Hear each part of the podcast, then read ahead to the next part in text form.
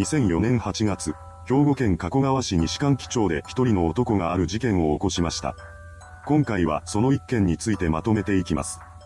1956年12月5日、後に犯行に及ぶこととなる男藤代康隆が一家の長男として生まれました。その後彼には弟と妹ができ、藤代家は5人家族になっています。藤代の父親は成功会社に勤めるサラリーマンで、ごく一般的な家庭だったようです。そんな家で育った藤代ですが、あまり素行はよくありませんでした。中学生の頃には日常的に暴力沙汰を起こし、再三にわたって注意を受けていたようです。そうした息子の姿を見ていた親は不安になり、彼を厳しいことで有名な全寮制高校に入学させることを希望します。この両親の意向を知っていたかはわかりませんが、藤代はその高校への入学を決めたようです。そうして3年間の厳しい寮生活を送った彼は卒業と同時に実家へと帰ってきます。それからの彼は就職し、主に飲食店などで働いていましたが、いずれも長続きはしませんでした。そのようにして定職にもつかずにふらふらしている息子を見かねた母親が費用を工面し、藤代は海外留学に行くこととなったようです。この留学は料理の勉強のためという名目でした。しかし、ここでも彼はやりきることができません。結局は1ヶ月もせずに帰国してきてしまったのです。そしてそれから再び海外に渡ることはありませんでした。その後も藤代は何かに打ち込むこともなく年を重ねていったのですが、44歳になる年の2000年にある決心をします。それは自宅の敷地内に建てたプレハブ小屋の中で自家製のパンを製造するというものでした。そうして焼き上げられたパンは母親の勤務先の工場などで販売していたそうです。これがかなり好評だったようで、パンの製造販売は徐々に利益を上げていきます。ですがそこでも彼の継続力のなさが出てしまいました。せっかくうまくいっていたというのにもかかわらず、藤代は1年足らずでパン屋を辞めてしまったのです。これ以降の彼はどんどん様子がおかしくなっていきます。具体的には、プレハブ小屋に引きこもり、出てきたかと思うと怒り出したり暴れたりといった行動が見られるようになっていったそうです。そんな息子の姿を見ていた父親は彼に対して恐怖を感じ、ついには家を出て行ってしまいました。この時点ですでに弟と妹は家を出ていたため、家には母親と藤代の二人だけが残されていたそうです。また、それと同時に近隣住民とのトラブルも絶えなくなってしまいます。実は以前から藤代の評判は良くありませんでした。そして彼自身も近所の人たちを嫌っていたそうです。何でも、藤代は少年時代から叔母の藤代敏子さんや桃園の藤代敏彦さんといった近隣住民に邪魔者扱いされていると考えていたらしく、彼女らのことを恨んでいたのだと言います。どうやら彼女らが自分と家族のありもしない悪い話を言いふらしていると思い込んでいたそうなのです。これが実際にどうだったのかはわかりませんが、藤代の中にあった憎悪の気持ちはどんどん膨れ上がっていきました。そんな中、2001年頃に近隣住民数十人が公民館に集まり、藤代のことに関する話し合いが行われています。実は小葉や桃園の人たち以外にも彼から被害を受けていた近隣住民がいたのです。そんな人たちの間で話し合いが進められ、最終的には警察に対してパトロールを増やすように要請するということで落ち着いています。ですが、それからも藤代の気候が収まることはありません。ある日の彼は刃物を持ってふらついていたりしたそうです。また、近所で飼われているペットの鳴き声に苛立ちを募らせた藤代がその家にまで怒鳴り込んでくることもありました。その際、彼は飼い主である高齢の女性に脅しつけるような言葉を投げかけています。さらに、近隣住民が集まって立ち話をしているのを見かけた藤代は、悪口を言うなと怒鳴りながら迫ってくるなどしていました。ここで近隣住民がしていた話はただの世間話だったのですが、なぜか藤代は彼女らが自らの悪評を流していると考えていたようです。その上、彼は直接的に暴力を振るってくることもありました。ある時、藤代は突如として畑仕事をしている人に石を投げつけてきたのです。これは一度ではなく、複数回にわたってやられていました。これを受け、石を投げつけられた人物は加古川署を訪れます。その上で警察に対し、次のような相談をしていたようです。藤代から石を投げられた上にわけのわからないことを言われ、怖いし迷惑している。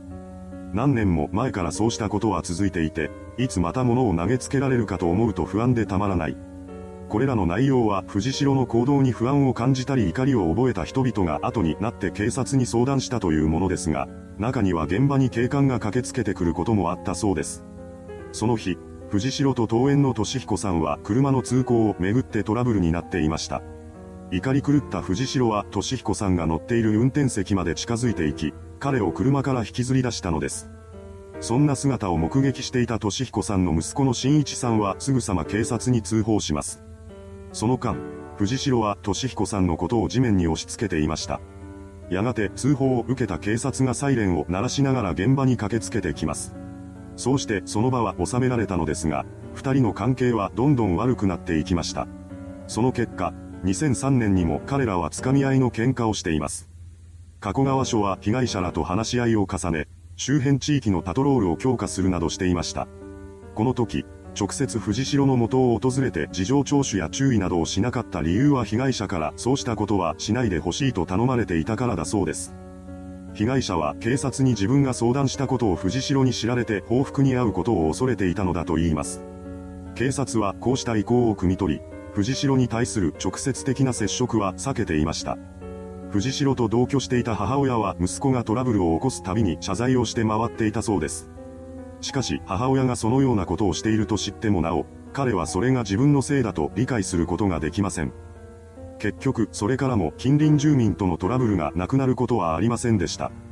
玄関で話をしているだけで胸ぐらをつかまれたり、ノコギリを手にした藤代に、どっか行かなきるぞと言われるといった被害が連続します。次第に近隣住民たちは解決を諦め、藤代家を避けて生活するようになっていきました。一方で藤代本人は小場の敏子さん一家や桃園の俊彦さん一家に対する恨みを膨れ上がらせていたのです。そして彼女らを手にかけようと考えるようになっていきました。そんな中、2004年8月1日に近所に住む男性と藤代との間でトラブルが起こります。庭で植物に水をやっていた男性を藤代が睨みつけたことでいい争いにまで発展したのです。途中、藤代の母親が騒ぎに気づいて止めに入ってきたのですが、藤代の中にあった怒りの気持ちが消えることはありませんでした。衝動的に彼は男性を手にかけようと決意します。しかし、その後相手はどこかにいなくなってしまいました。そうして怒りのぶつけ先を失った藤代は以前から計画していた犯行に手を染めてしまったのです。翌日の8月2日午前3時半、彼は小場の敏子さん宅に侵入し、そこにいた彼女の次男で藤代にとってのいとこにあたる当時46歳の義久さんを手にかけました。その後藤代は自宅の斜め向かいにある桃園の俊彦さん宅へと向かっています。窓が開いていることに気づいた彼は宅内に侵入し、眠りについていた俊彦さんと彼の妻である澄子さん、長男の新一さん、長女のみどりさんを次々と手にかけていきました。犯行を終えた藤代は自宅へと引き返すのですが、直後におばの家から助けを求める声が聞こえてきます。それを耳にした彼は急いでおば宅へと向かうのですが、そこには助けを求めていたおばのとし子さんの他にも当時55歳の長男勝則さんと当時50歳の妻明美さんの姿がありました。彼らの姿を確認した藤代は迷うことなく3人全員に襲いかかります。これによって、とし子さんと勝則さんが帰らぬ人となり、明美さんが大怪我を負いました。この時、時計の針は午前3時40分を指していたそうです。計画を終えた藤代は3時45分に自宅へと戻り、事前に用意していたガソリンを撒き始めました。そうしてガソリンまみれとなった家に彼は火を放ったのです。同居していた母親は彼が事前に逃がしていたため、現場には誰もいませんでした。自宅に火をつけた後の藤代は軽自動車に乗り込み、弟の家へと急ぎます。そして到着した彼は家から出てきた弟に対して自らの犯した罪を告白し、母親のことを頼む。わしは死ぬと言い放ちました。また、これと同じタイミングで妹宅にも電話をかけ、同じことを話しています。それからの藤代は再び軽自動車に乗り込み、弟の家を後にしました。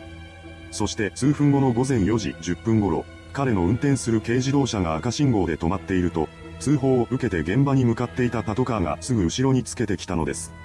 これは単なる偶然でしたが、ここで藤代は自決を決意したようです。信号が青になるのと同時に彼は車を急発進させ、そのまま信号機の柱に正面衝突しました。これによって車は炎上したのですが、すぐ後ろにつけていたのはパトカーです。すぐに中から警官が出てきて藤代は助け出されてしまいました。事情を聞く警官に対して彼は犯行を自供します。これを受け、捜査員は藤代の身柄を確保しました。その後彼は火傷の治療のために病院へと運ばれ、入院しています。そして完全に回復した8月31日、藤代は隊員と同時に逮捕されました。初公判は2005年1月28日に神戸地裁で開かれ、藤代はそこで起訴事実を認めています。裁判での主な争点は犯人の責任能力の有無でした。そのため彼に対しては精神鑑定が行われています。その結果、神戸地裁は藤代に完全責任能力があると認め、2009年5月29日に休憩通り死刑判決を言い渡しました。これを不服とした弁護人は大阪高裁に控訴します。そうして始まった控訴審ですが、ここでも弁護側は妄想性障害による心神耗弱状態を主張し続けました。しかし、この主張が通ることはなく、2013年4月26日に大阪高裁は控訴を棄却しています。